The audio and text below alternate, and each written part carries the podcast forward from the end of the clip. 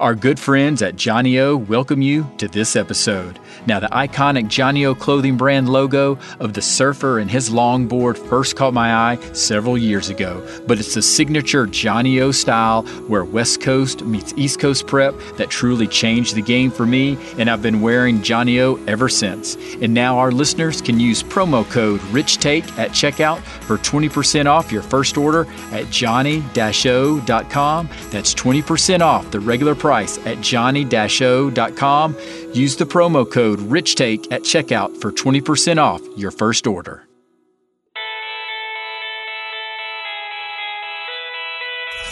Exploring the impact of sports. Welcome, Welcome to Rich Take on Sports, the sports podcast with life. Having conversations and hearing personal stories from those who have been impacted built, and inspired by the role of sports in their lives. Here's your host, Here's your host. Richmond Weaver. This is episode 119. Thanks for being an investor by investing your time to listen. One thing that is often missed in team sports is the aspect of serving the collective whole in order to accomplish the goals of the team and Kelly Gramlich would learn those principles playing basketball in her home state of Texas, where her love of basketball would eventually lead her to Clemson University as she would become a member of the women's basketball team from 2011 to 2014, and she still holds the record for the most three point field goals made in a game. After also earning a graduate degree from Clemson, she would venture into radio and TV broadcasting as an on air talent at 1055 The Roar co hosting the afternoon show Out of Bounds alongside William Qualkenbush since 2016. And you'll be able to find her as a color analyst for women's basketball on the new ACC network while also co hosting the Tiger pregame show with Scott Reimer during football season. Here's episode 119 with Kelly Gramlich. Honored to have Kelly Gramlich here joining me. Kelly, this is the first time in the new studio. This is awesome. this is really, really cool. I am honored to be the first guest in this studio, which well, I, I just found out. for you, though. That's amazing. Yes. Did you say these mugs? Oh. The mugs make me feel really legit. These are awesome. official now, right? Yeah. So, I mean, the podcast is truly official yes. when I have t shirts and cool. a mug now. That's very cool. Got some water in here, so we'll stay hydrated. But that's how you know you've made it. that's right. right well, there. I'm trying, and now I know I've officially made it, and I've got you as a guest. Oh, I don't, if, if those are your standards, uh, we'll, we'll see. But I'm glad to be here. Well, I can't thank you enough for your time because I know you you talk for a living. Yes. On the radio. So, have you always been a person that has enjoyed talking? I think so. Yeah, I, I would have to say. I mean, I've always been a talker, someone who enjoyed just conversation, things like that. But I was never, I don't know, I wasn't the kid that envisioned themselves on TV from a, or on radio or something like that in that field from an early age. So I'm not really sure how we ended up here, but I definitely always had the, the personality of wanting to entertain to a certain extent and, and make jokes and just kind of always have people around, always a social person, if you will. So maybe that was a sign that I didn't really know. Were you a class clown? I was not a class clown. uh, I would not describe myself as a class clown. I picked my moments. You, did. you know, you pick your moments. You get a little little lighthearted joke in there every now and then, but I wouldn't say I was a class clown. So, what was life growing up for you in terms of how sports became mm. involved in your life? You know, sports. I actually just recently spoke to the um, Clemson Chamber of Commerce, the the ladies' luncheon there, and it was about I was telling my story. So I just did this, which is good because I don't really. So now you remember I don't everything. Tell it all the time, but you know I did live it. So there was that. Um, we were such a sports family from the very beginning. So my mom is was a great athlete. She played tennis at Duke, and she played number one for them. In her later years there, she was just an incredible athlete. So my family was just full of, of sports from the beginning. Uh, my dad always likes to joke. He, my mom was the athlete. My dad drank beer for Oklahoma. That's his joke. That's what he loves to say. that's, that's an athletic so performance as well. Oh yeah, but um, my especially my mom's side of the family, my my grandparents, big sports people. I mean, lifelong season ticket holders at the University of Texas. So been going to Texas football games since I was was really small, and basketball games and women's basketball games. My dad and my my grandfather would take me to those. So I think from a from an early age, it was never communicated to me that sports were just for my my brother. They were for me as well. And my brother and I, I mean, we we had some battles out in the in the street What's playing the basketball. difference? 15 months. Oh, so you guys are Yeah. very, so two years in school, but um, I always say there's no way I would have played college basketball without John because I played with the boys all growing up with John, and then I would play with my age group with the boys, and John would play up.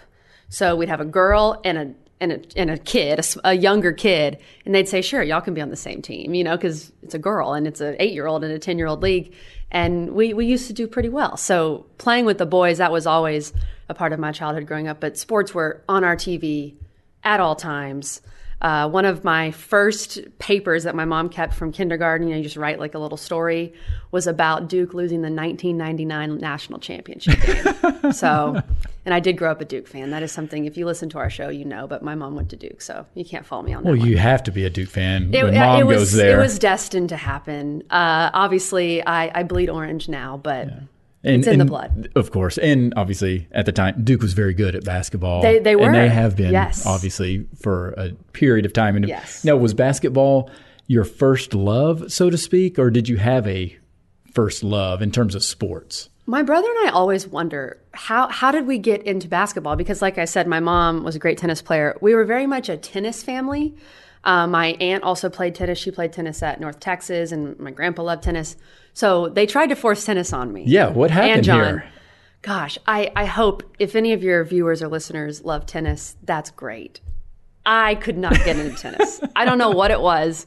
I tried. It was just it was very repetitive. There was not much, you know, not, not much going on there.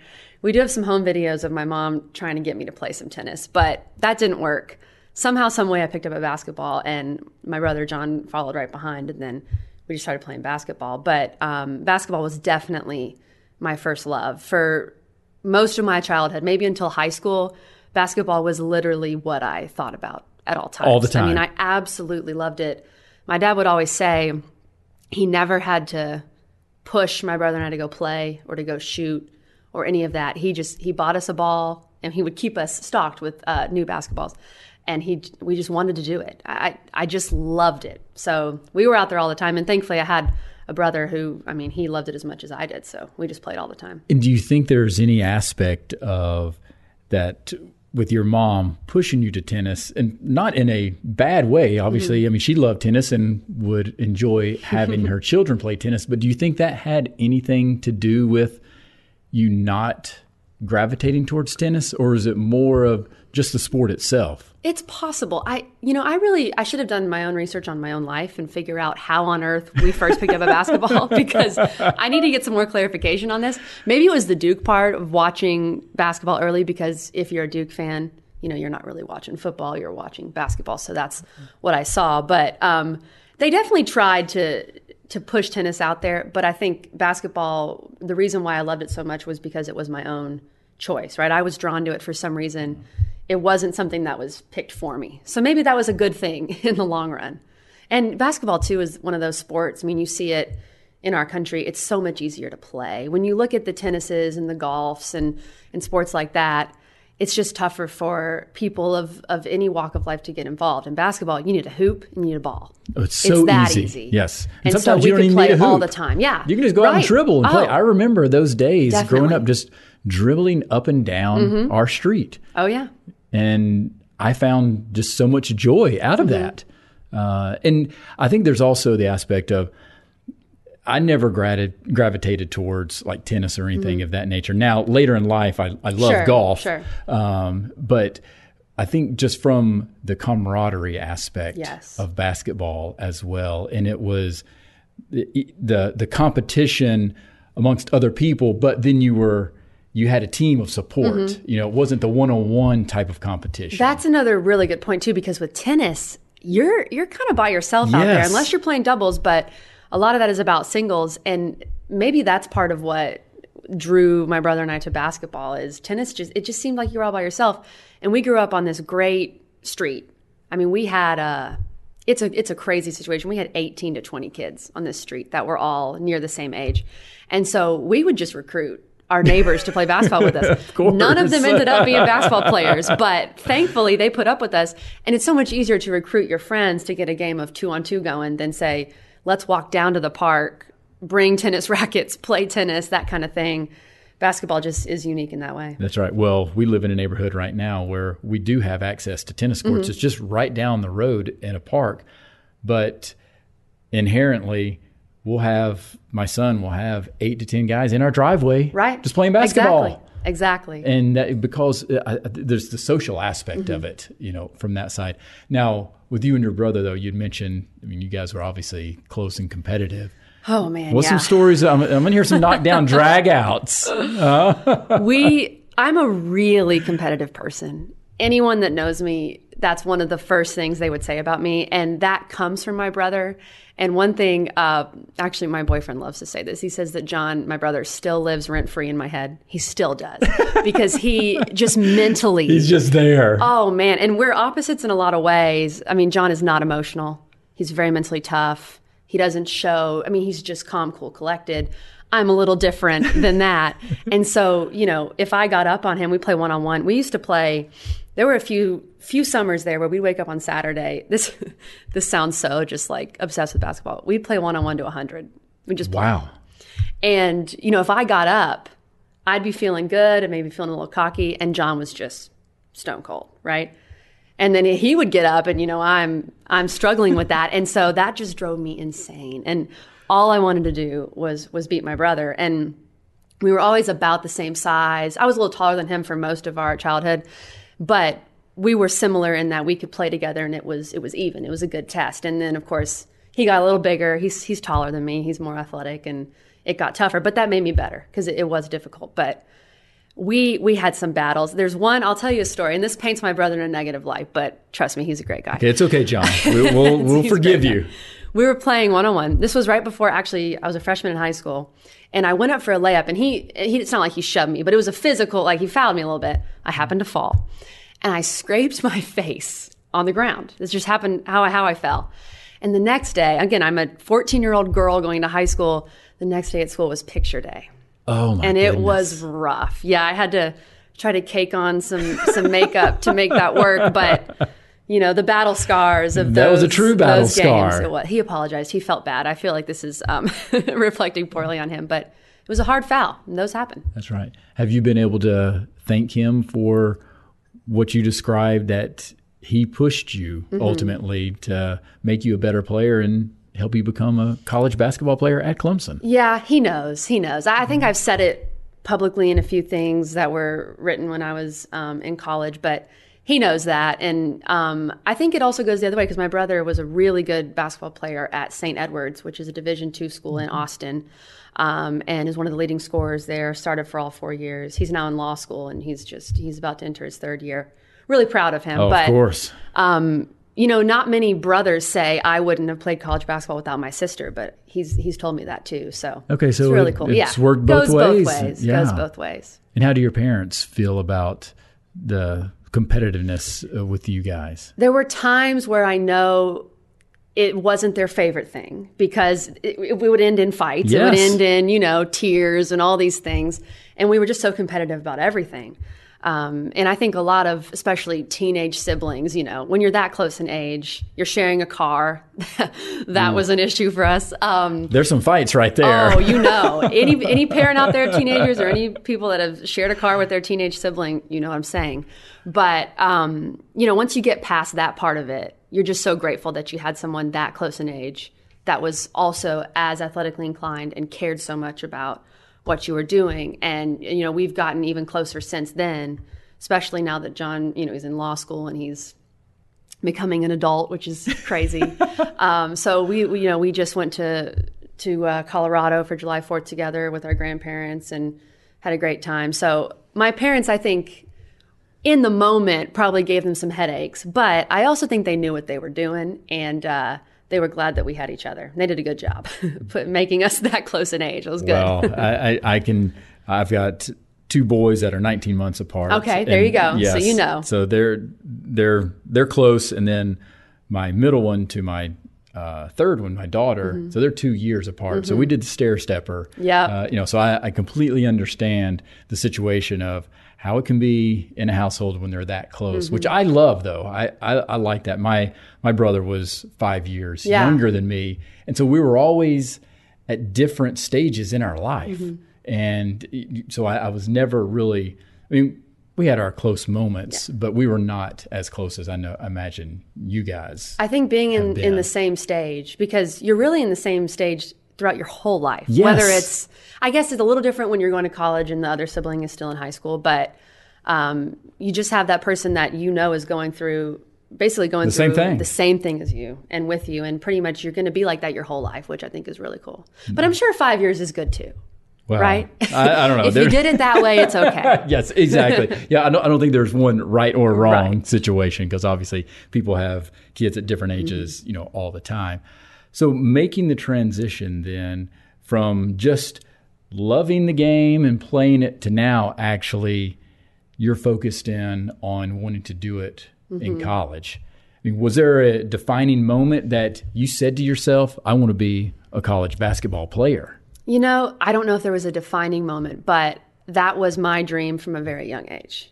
We watched so much college basketball in my house. I mean, we I'm a Spurs fan. We like the Spurs, but because of Duke, we watched a lot of Texas. We watched just a lot of college basketball.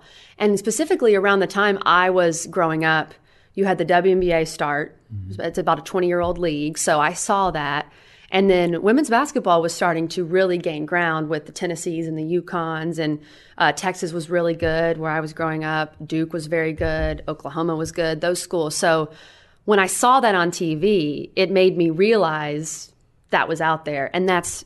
I can't remember a time when I didn't want to play college basketball. That was my dream.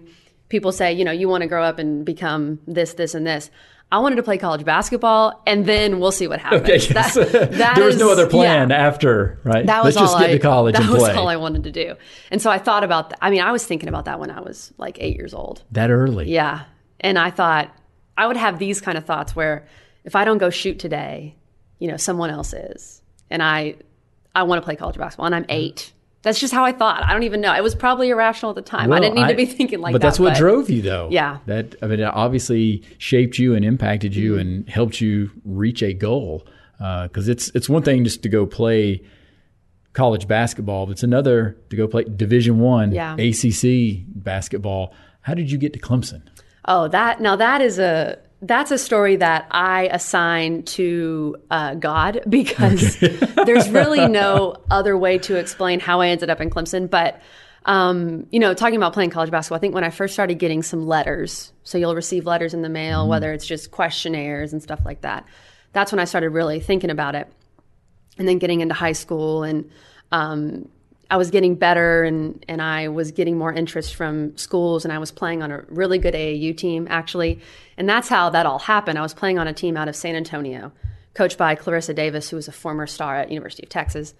Um, and my team, it was my junior year. So anyone out there who knows AAU, your junior year summer, so the summer before your senior year is a huge, Huge summer year, yes. for um, for getting offers and stuff like that. So I was playing on more of a local team, but I joined this team for that summer, and that team that I played on had I, I believe it was ten Division One players. We had a girl go to Texas. We had a girl go to LSU, NC State, Western Kentucky. I mean, there's the list goes on and on. So it was a really mm-hmm. good team. And, you know, I came off the bench. I was the shooter. Trust me, I was not the best player on this team. But that's how I got noticed because if you're playing on a team with all these all these big time players, coaches are going to be in the stands. Um, and so one game we were playing at a Boo Williams tournament in Virginia, which is a big tournament every year. And I went out there and I hit, I think it was seven seven threes, something like that and a Clemson coach happened to be in the stands. And at that point, I had I had some lower offers and I had some interest from a few Power Five schools, but it was more kind of the the smaller schools in Texas that were looking at me. University of Texas was not looking at me. Um, but Clemson did, and so I got a call from Coach Yo at Clemson, who's now the head coach at Ole Miss, and um, she said we want to offer you. It was before I'd even met her. It was Wow. it was crazy. So I had I knew I had the offer, um, and I knew what Clemson was because through Duke, I knew about the Yes, ACC, of course. knew about Clemson. pretty sure I had just watched the, Clemson destroy Duke in Littlejohn in men's basketball in like 09. I remember that vividly. So I knew about, uh, you know, all that, the orange and purple. But then I came out to Clemson, I visited, and I absolutely loved it. I just loved Just it. Just immediate? Yes. It was, and I think, you know, some football recruits will say that, and I'm sure fans are like, really? It was, it was immediate. And I felt like it was where I needed to be. So I committed. That was before my junior year, or before my senior year, excuse me. Um, and then, you know, looking back on that at the time, as a 17 year old kid, I had no idea the kind of decision I was making and how that would shape the whole rest of my life. It's it's crazy. It's a huge decision. It's crazy, yes. And it felt like a huge de- decision, but it really I couldn't grasp that at 17. Of course not. No. And I don't think I was meant to because That's right. it would have freaked me out, right? Yes. but I also don't think I really understood how far away it was from from Texas either. But you know, you're just like, okay, I'll get on a plane, it's fine. Um, but I mean, it's the best decision I ever made. I still, it definitely is. But I Mm-hmm. had no idea the the magnitude of it at the time. And at that moment when you get the offer, Mm-hmm. though, I mean, is it a, and when you commit, I, I should say, was there a sense of, all right, relief Oh that yes, I've made a decision, I'm good, I'm, I'm happy with the decision. And so you didn't have to worry through, because I know you had to be seeing other teammates, Yes. Mm-hmm. AAU teammates, what they were going through in terms of the whole recruiting process. when I see, especially uh, like a big football recruit, which we've seen a lot of that with Clemson, when I see all these schools that they've had offers from, they're taking all their visits. I feel for them in a way. I mean, it's great to be wanted and, and to have all those options, but the recruiting process is really stressful. And it can just feel like it's weighing you down when, look, like I said, you're 17. I mean, you're looking forward to your senior year of high school. You're looking forward to one more basketball season and prom and all these things. And you just kind of want to do that. And then, of course, you want to go to college, but you want to figure out that decision. So once I made that decision, I think I, it was June or July. I had a great senior year of high school because I was just done. Yeah, And I could to think about enjoy basketball. I wasn't putting as much pressure on myself numbers wise. You know, we had our best season um, wins and losses wise in high school and got to enjoy time with my teammates. And yeah, so it was, it really did feel like a, a weight off my shoulders. Yeah. Now, obviously, this doesn't. Um, it's it's not impacted for basketball because of the season, how long it goes into you know January, February, into March. But as you mentioned, being able to enjoy your senior year, uh, how do you view like some of these football players who are mm. leaving high school early oh, Man. to enroll into college? Because I look back at on it as well. I don't know if I could have done that if if that was even an option. Because I'm a basketball guy Yeah. as well, but I, I don't know if I could could do that. I would Could not you? have wanted to do that. No, I.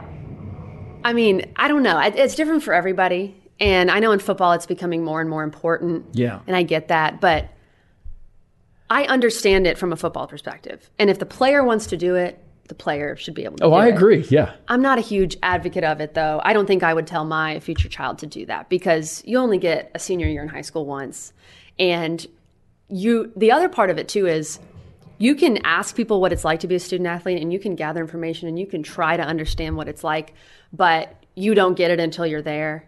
And trust me, I had a great time in college. I made lifelong friends. It was a great time, but I worked my butt off, and I had a full time job. Really, that's what playing a sport is. So if you're committing to a school to have that full-time job and lay, you know, lay your body out there to play a sport and they're paying for your school and, and it's a it's a great trade-off.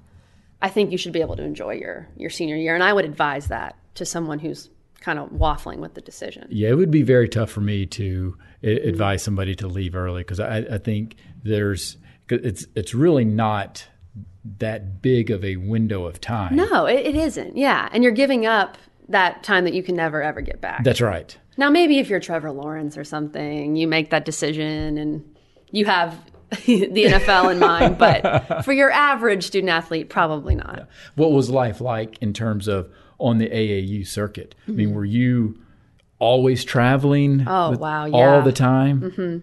And that's another thing to just, I'm so grateful to my parents for so many reasons, but the, the money and time that they put into, because it wasn't just me too, it was my brother. So, I mean, he did the same thing. So it was one weekend my dad was with John and my mom was with me and vice versa. And, and they sacrificed a lot just of their free time, obviously their money, to support us, and they never made it feel like we were inconveniencing them at all. But we would travel. You'd play basketball season. The only month off that we had once you get into high school was August because you get into school September, you're in school, of course, but you're practicing. And then you go through the school year. And starting in April, you start playing a lot of AAU tournaments. And they have these open periods, which are where uh, coaches can come watch you. They might have changed those rules now, but those are mainly in April and July. So you're playing AAU April through July. We would generally take August off. We wouldn't play as much basketball. We'd go on family vacation or whatever, but it's an 11 month season. Yeah. And again, it's a commitment yeah. mm-hmm. just to go on that. And I know there's a lot of talk about, you know, is the AAU or the travel teams, is it getting too much? Yeah. Where it's disrupting families rather than bringing them together. And I think there is some aspect mm-hmm. that it is, that it's adding this pressure to families uh, to always try to be at these exposure camps or whatever it might be. And it's just adding stress to families. Now, again, if, if the parents are willing to commit, mm-hmm that's their decision. So I'm not saying it's right or wrong. Sure, yeah. It's just different than it was when we were growing up. And I say we. Mm-hmm. I'm I'm older than you, so so I've got the age advantage on you there. But it's just and I know I'm sounding like the old guy. No, you're exactly you know, right though. But there is there is something to commitment. it. It's a yeah. huge commitment. And there's I think there are some parents out there that maybe push their kids to do that. If you want to play AAU, the kid has to want it. Correct. And even for someone like me who loved basketball, there are weekends where I just said to my dad, I, I'm struggling right now with motivation. I'm a little burned out. It, it was just the reality of it. And I think it's tough to do that to to our kids and it's yes. it's the system that you have to do now because if you don't play AAU you're not playing division 1 basketball it's not happening so I would love to see some tweaks to it um, I don't regret any of it it was it was great but it is a big commitment to ask yeah. and it's 14 one, 15 year old. that's right and it's one thing when you're 16 17 sure you but know younger, versus yeah. 8 9 year old that's where it's getting we played some much. aau and 8 and 9 year old stuff but and not even that young really probably 12 13 but that was mainly local tournaments and those teams like i said i joined that big team yeah.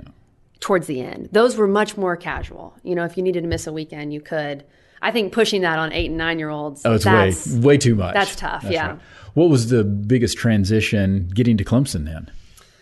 Oh, so many, so many. I mean, being so far away from my parents and and that kind of thing, and then I didn't know anybody, anybody. So, kind of building those relationships and making friends. Yeah. So not and, one person. No, I didn't know one person. I didn't know one person. One of my friends from high school uh, did come to Clemson, and she became one of my best friends. I was just in her wedding. She's amazing, but that's the only person I knew, and she wasn't an athlete. So yeah, I I knew one person. So that was probably the toughest part, adjusting to when you're a freshman, especially a student athlete, because most most places at Clemson, freshmen have mandatory study hall because they you know they want to make sure you're doing okay. That's right. So you are doing something. You have something scheduled for you from 6 a.m. to 10 p.m. every day. And that's not an exaggeration. Every day. So that adjustment, I remember I, I would come home at night and I'd be like, what happened today? I don't even know. It was so fast. Um, but the beauty of that is some of my best friends who I met at Clemson were also athletes.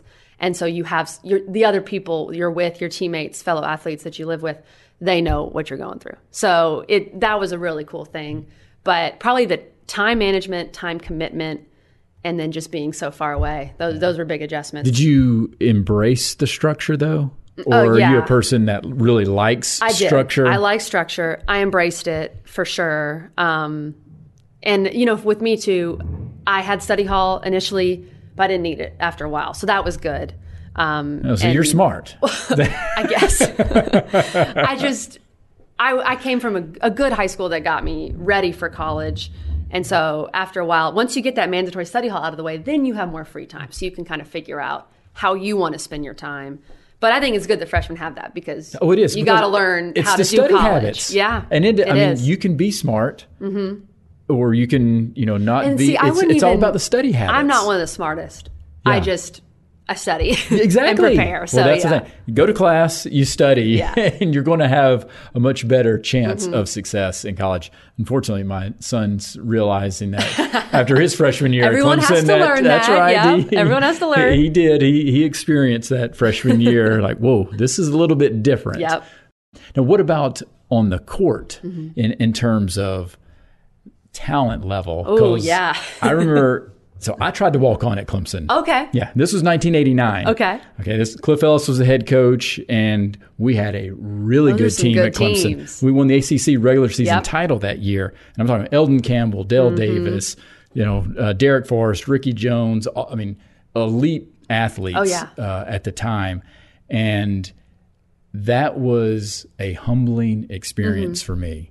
Uh, realizing that, I, and I knew I couldn't actually play at that level, but I wanted to go to a big time Sure, school, sure. and so it was really eye opening for Mm-hmm. me. But from you, was there even an aspect of, oh, wait a second, okay, now this basketball is different than Yeah. what I'm used to? Yeah. So one of the reasons why I, I really wanted to go to Clemson was the challenge of playing in the ACC. And the ACC, you won't tell me anything else, is the best women's basketball conference in the country, flat out. It was when I played. I would argue it's even better now because you bring in Notre Dame and you bring in Louisville, these programs that are insane. But we also had Maryland in the league at the time, and that was the hey a little bit after the heyday of Maryland when they won that title in 06, but they were really, really good. So not just in practice, but in games.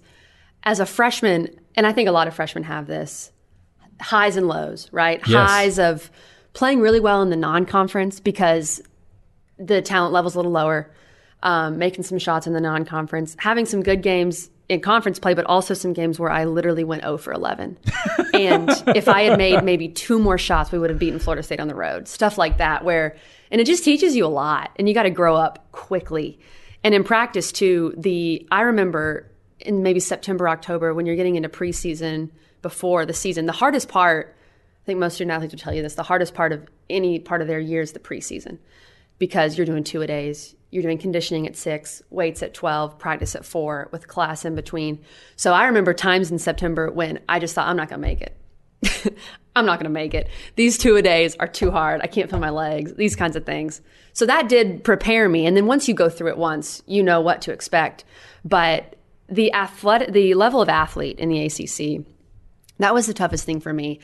What I say my claim to fame is, is I'm probably the least overall athletic person to play Division One basketball, maybe at Clemson, because my vertical was rough.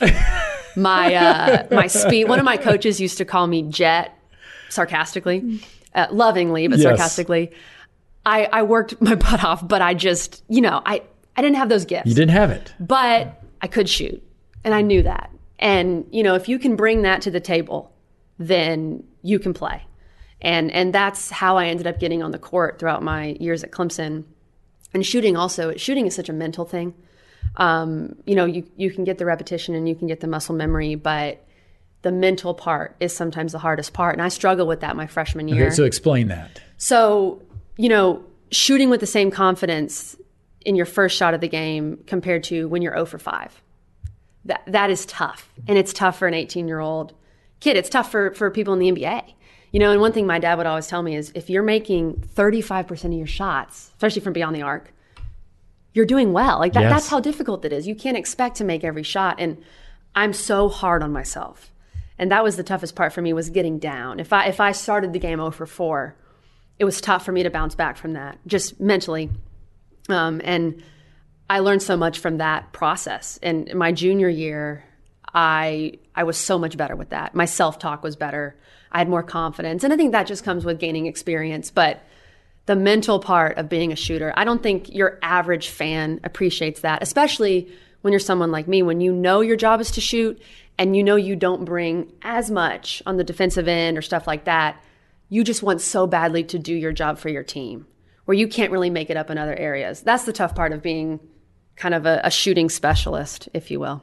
And you mentioned that you learned a lot through Mm-hmm. being able to go through that evolution. What do you mean? What did you learn? Well, I learned to to believe in myself because I would begin to doubt myself, and I learned the only way to believe in yourself is to con- continue to put in the work. And so that's what I did between my freshman and sophomore year. After I I played really well to start the year and then struggled a bit mentally in conference play, just missing shots and that kind of thing. Uh, between my, yes, freshman and sophomore year, I made 10,000 shots in three months. 10,000. I made 10,000. I didn't shoot 10,000. I made 10,000. I have the notebook. I can show you.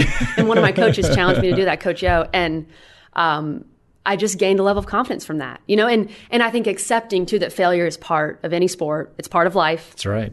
That's what basketball taught me too is, you know, no one's perfect. And Major League Baseball, if you are successful 30% of the time, you're a great player. Be a Hall of Famer. Yeah. So um, just accepting that things aren't always going to go perfectly and to not be so hard on myself. I, I could go on and on about things I Oh, I learned. well, and I. I'm a firm believer that also that uh, you actually grow more through failure. Oh, yeah. hmm rather than some of the positive things that happen. I mean, it's it's combined, but failure or, or not reaching a goal is what really can encapsulate your motivation and Definitely. your ability to grow and eventually reach certain goals. Uh, so I know you learned a lot Yes. through that whole thing. Have you ever tried to calculate then how many shots you actually have taken over your whole life? Somebody asked me that too, That and I was like. I don't even know. I don't even know if I could calculate that. How many shots I've taken? Yes, I think it have to, it would have to be in the 400 or 500. I would. I would Thousands. say easily has to be. Has to be. I've never thought about that. Yeah, I know, and I, I took a lot of shots. Yeah. I, somebody asked me that too, and I, I didn't know how to answer it because I didn't even know how to calculate it. And that's me. I didn't Mm-hmm. even play college basketball. I can't even imagine somebody like yourself that has played. I don't know. Well, we know you Wow. Mm-hmm. made ten thousand, so you, at least you shot ten thousand shots. and you know, one that that makes me think of this. Like looking back on my college career, and my dad will tell you this because I call him after every game. I, you know, I was living and dying with everything that happened with those games and every shot I took and that kind of thing. And looking back on it, I wish I had the perspective of grown up, you know, 26 year old me in that it wasn't life or death. Like it, it wasn't, you know, the world will go on. You can't take it as seriously. And so that was a huge lesson I learned. And thankfully, going into college, I had that identity in Christ and in my faith. And I didn't put, I tried not to. There are times where people struggle with this, but I didn't put my worth in what I was doing on the court. That wasn't the most important thing. And I've seen athletes struggle with that. But I think that's those lessons, really those two things of not taking it so seriously because it in the end is just a basketball game. And then my identity is not in if I go five for seven tonight. You know, those those were the most important things in the long run. so when did you become so grounded that you knew your identity was in Christ? How early was that with your faith? It was, you know, I think everyone has to discover that for themselves. And Yeah, everybody has their own oh, journey. definitely. And I grew up in a in a family of of faith to a certain extent and had great role models, but I didn't I didn't come to faith and understanding my own faith until about my senior year of high school. And then having I was very new in it in those last couple years of high school, but then grew in it so much coming out to Clemson. And that's why I'm so thankful for coming out here and this journey too is because it forced me to rely on my faith like never before. Because my mom Because wasn't down the hall. Yeah, my grandfather wasn't down, you know down the street, and so that was a huge thing. And then on my my first day, basically meeting two girls who I still call my best friends who were also in Christ as well, and having that, you know, these are just things that. Well, as you mentioned, it's a Yeah, God thing. Yeah, it's just unbelievable. So again, why this was the best decision I ever made coming out here. Well, I didn't come into my faith until I was like 37, Yeah. 38 years old. I'm 48 Everyone has a different- they do. different journey. And I, I look back and I'm like, gosh, so like hearing your story, I'm Mm-hmm. like, man, I wish I would have found my faith, you know, at when I was a senior in high school. But again, I obviously wasn't prepared for it. Mm-hmm. I wasn't ready at the time. Mm-hmm. And I'm very thankful that, you know, I did eventually go through that whole process because it's changed my life. Uh, and it has grounded me. And, and I do have that aspect as well is that I always have a foundation to go back mm-hmm. on no matter what type of void or negativity is going on. I have that. And so I know you obviously had to lean on that at times Yes. when you didn't have the support locally uh, as you're going through a lot of things what was it like though now that you're graduating Mm-hmm. and as you mentioned I just want to be a college basketball player. And That's a great question. It's a great, uh, bring it full circle. Right. So, how we got to hearing Kelly on the Oh, radio? That's what good- was the plan after graduation? So I went to grad school because I graduated in three years at Clemson. So I knew at 20, which is when I graduated, I did not want to go out into the real world yet, and I probably didn't belong in the real world yet. Uh, so I applied to grad school at Clemson, and I and I went to a two year grad program. It was the Communication Technology and Society program. It's I was a comm major. It's a small program, um, but it was so great because I worked with a couple great professors there and got to morph it into a sports focus. And initially, I thought I wanted to be a professor. That's where I was thinking. I always Oh, loved Professor school. Gramlich, Yeah, huh? I thought I would become a professor. And so I started, I was a, a graduate assistant with Jimmy Sanderson, who wrote a lot of scholarly stuff and was helping him research and stuff like that. And it was fun. Um, but then one of my dear friends, Jeff Kallin, who is now the director of communications at Clemson, he was the SID for women's basketball when I played. He was our sports information director. He's he's come a long way. He's moved up. Um, but I was on the treadmill in Fike and I was just, you know, trying to stay in shape, right? Because I had finished playing basketball. And I thought, I need to, I just need to reach out to Jeff. I want to get back into sports. And it just came to me. I need just to reach out to Jeff. Yeah. on the treadmill. Again, a God thing, I think. And so I texted him, and Jeff, being the um, Jeff is the perfect person to work at a university because he is always willing to help someone and always willing to help really any kind of student. He said, "Come in, we'll get you set up with something." So I started just writing some game stories for women's basketball and helping out at games. And uh, so one game, I forget which game it was, but my co-host now, William Quackenbush, was doing the radio for women's basketball. It's his first year. And so I'm talking with Jeff after the game had just ended, and Quack comes walking over as he does, and he's talking to Jeff. And I had met Quack before, but I didn't know him. And um, Quack and I just start arguing about the NBA. it just started happening. Jeff like posed a question, and Quack and I just start going right. And uh, it was a lighthearted Because you're argument. not Yeah. competitive or anything, right? No, not at all. and Jeff Kallin just goes, You guys should do this on the radio. And Quack says, Yeah, come on in for an internship or come sit in on the show and see if you like it. Quack being the gracious person he is. And so I, I came in, sat in on the show. That's when Dutch Coleman was there at the time. He was a great guy. Dutch moved on. Um, Ricky Patterson was also in there as a producer, and I was still in grad school. So I was just kind of getting experience. And uh, then, as I was about to graduate, WCCP, Deb Jones over there said, Would you want to become the full time producer and co host? And I said, Yeah. This was Why always the plan, of course.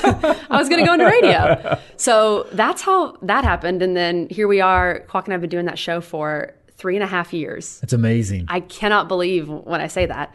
Um, and I've loved it. And I and it's opened up so many other doors too. And I I just could have never envisioned this. I had no idea this is what I would end up doing, but it felt like this is what I. It feels like this is what I should be doing, and I just didn't know it. Oh, and it sounds like it, as well because oh, you sound very, very good, and and uh, you're not afraid to share your opinion. That's true. right. That is true. Because again, That's I know always you're been competitive, true. right? so there's there's aspect of you're a social person, but you like making sure your opinions out there. That's a good thing, though. Yes, I hope it's not a. You know, I, I'm I love debate, right? Yes. And that's what I hope Quack and I do on our show, and we try. Is and we're both very opinionated. That's why I think it works. It does. And I don't let him walk over me. He won't let me walk over him. And so the I love having two points of view going back and forth. I think that's very compelling. I hope other people do, but especially the male and female aspect.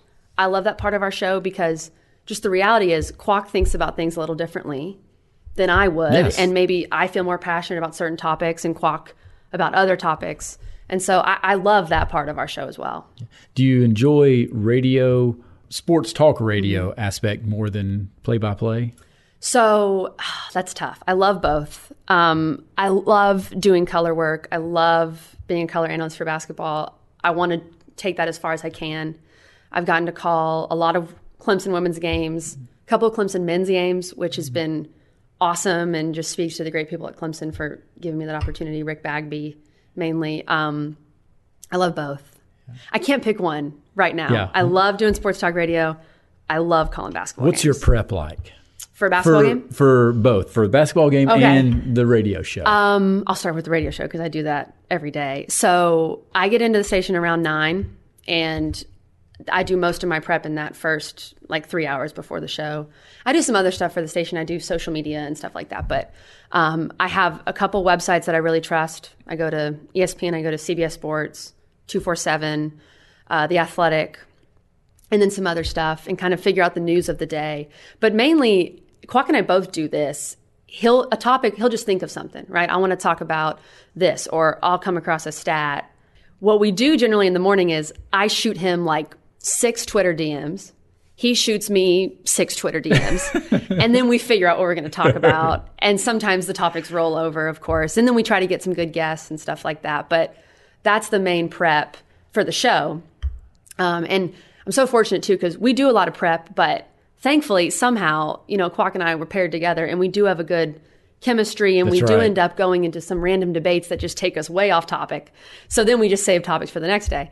Um, but for a basketball game, I start prepping. Let's say if the game's Thursday, I'll generally start prepping probably Monday or Tuesday, reading through both teams' game notes, and then I make my board, which has the roster for one team, roster for the other team, three or four bullet points about each player on there. And then what I really like to have and what I like to talk about are overall stats, bullet points for each team. Because I kind of want a theme or a storyline for each team going in. And then I highlight some of the main stuff I want to talk about on that board.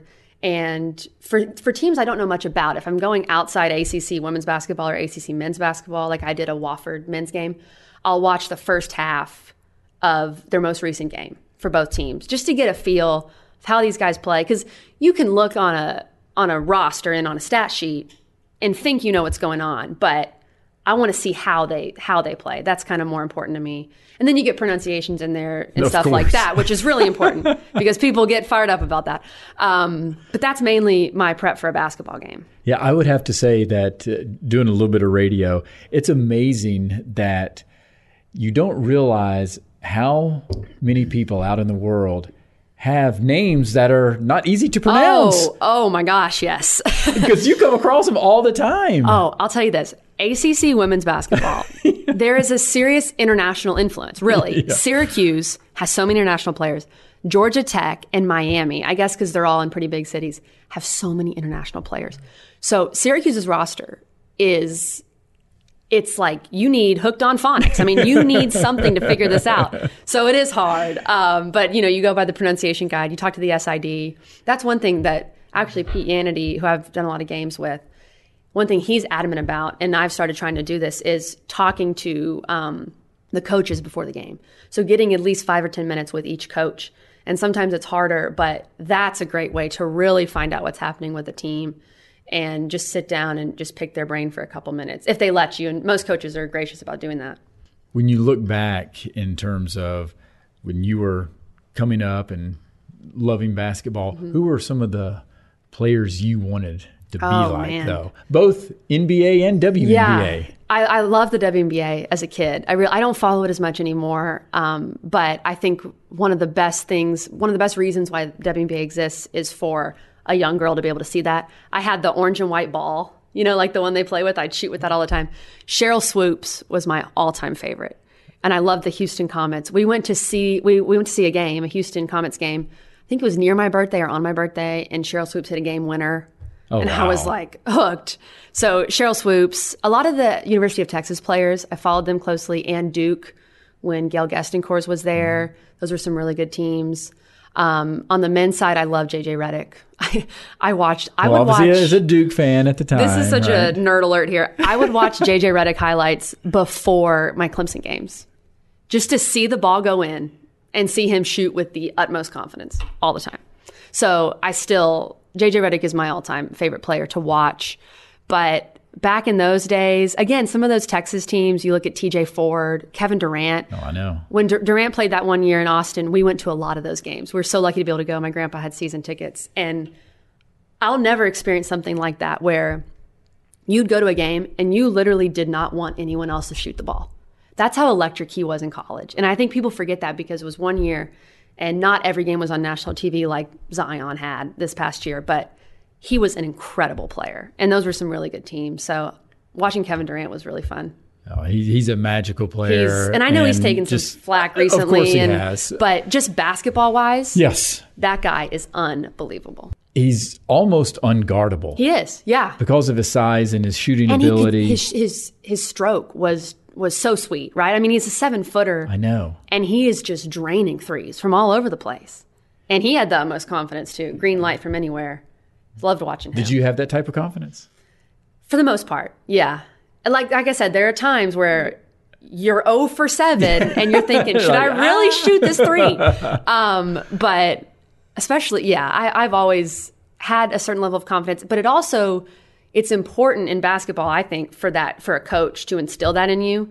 And every coach I ever had gave me the greenest of green lights. And so that gives you, I mean, if you're 0 for 8 and they're still screaming at you to shoot and they're saying, Kelly, I'm going to take you out if you don't If you shoot don't shoot, yeah. that you know that's a good thing to hear What about talking trash? If you like JJ Redick, Oh, were you that type of player as well? i supported jj's play his trash talking and attitude were not great i was such a wimp when it comes to talking trash i wish i wish i could tell you i talk trash yes, come on, we want to hear and I those was stories. i i never even got a technical foul ever Never. and I wish I had. I wish I, I could brag about a technical foul. Oh man, I I just went out. I my my entire philosophy was, you know, my play will speak for itself. I'm not gonna because I You don't need to I'm not good at talking right? trash. I'm not good at it. I know I'm not. You got to know your strengths. That's right. Let my teammates talk trash. Now, what about just from a perspective as I mean, I know you've talked a little bit about lessons that you've learned through Mm-hmm. sports, but how would you sum up, you know, what sports has meant to you? Because as you described a little bit, it's interesting. The irony of sports is what I feel is that yes, the world continues to go Mm-hmm. around, no matter if you win or lose in a game Yeah. or whatever, but the magnitude or the impact of sports Mm-hmm. of what it can do. As we see when teams win, what it does. So, from your perspective, just in your life, how would you sum it up? So I've learned so many things through sports, um, and they've impacted me so much. I would say, in many ways, sports is one of our true meritocracies that we still have, right? If you work hard enough, now there are some people that are just more physically gifted, and that's fine. That's life. But if you put the work in, you can get somewhere. You can play college basketball, you can play at the co- collegiate level, you can make your varsity team if you're willing to put the work in. That that is probably one of the most important things I learned. And then also, and I think this is so important now, especially with basketball. I also learned it's not really about me. When you're on a team and the goal is to win, and even especially in college, in high school, you could say I was the star, but in college I was not, you know? And I had a specific role, and if I didn't do that role, we probably weren't going to be successful. But in the end, it was about the collective and it wasn't all about me and what I wanted and all that stuff. And I think it takes time for for kids to learn that, but that's why I think sports are so important because other people are relying on you, right? If you mess up, if you're late, if you get in trouble, other people pay for that.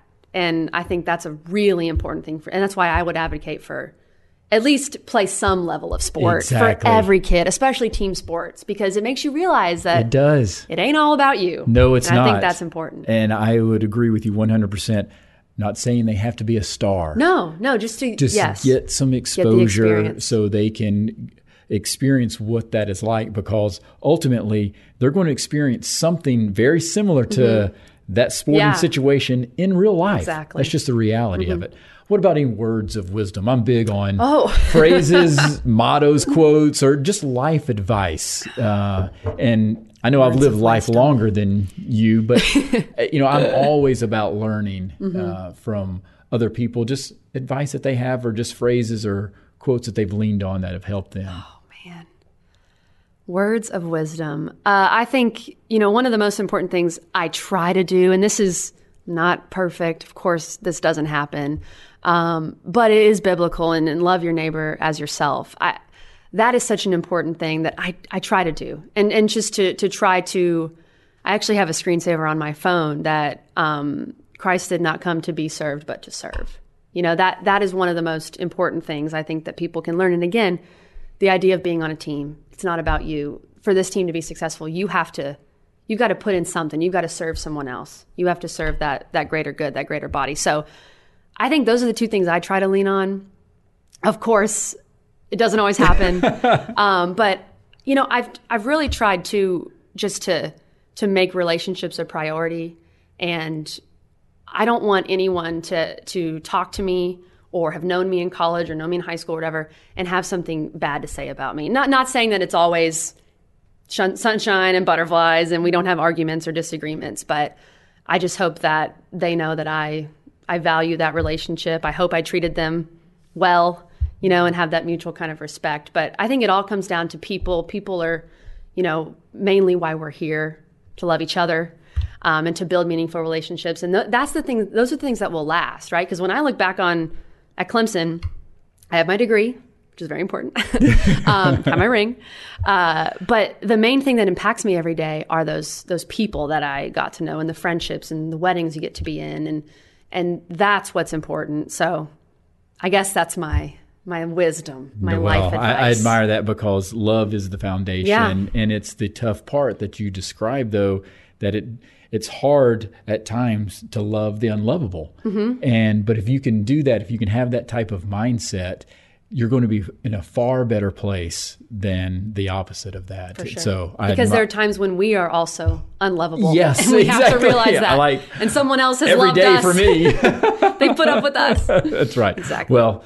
I admire that, and uh, I admire everything that you're doing. And it's been an honor having you as a guest. So is thank you so much, over? Kelly. Yes, it is. Oh I know. Well, I could wow. actually I could continue talking for I think hours. people have probably heard enough. We probably need to flip the mics, Rich. Uh, no. We need to do that sometime. Well, I appreciate it, Kelly. Thank you. Thank you. Thanks for having me. Competition in life is something we all expect, and for many of us, it's that competition and competitive spirit that drives each of us to excel each and every day, just like it continues to drive Kelly. And when you are able to harness that spirit to focus on the collective we, then you just might find fulfillment not only by reaching goals, but by also serving others. Now that finishes episode 119, and unfortunately, technology gremlins did show up unexpected with our conversation with Kelly. The video file was corrupt, and we tried multiple avenues to repair the file without any success. So, unfortunately, you can't watch our conversation with Kelly, but you can watch many of our other conversations by visiting our Rich Take on Sports YouTube channel, where you can easily subscribe. And remember, focus forward so we don't live in the past. All the best, everyone. You've been listening to Rich Take on Sports, the sports podcast with life. Visit richtakeonsports.com to subscribe and catch up on any episodes you might have missed. You can also follow us on Twitter at Rich Take Sports. Thanks for listening.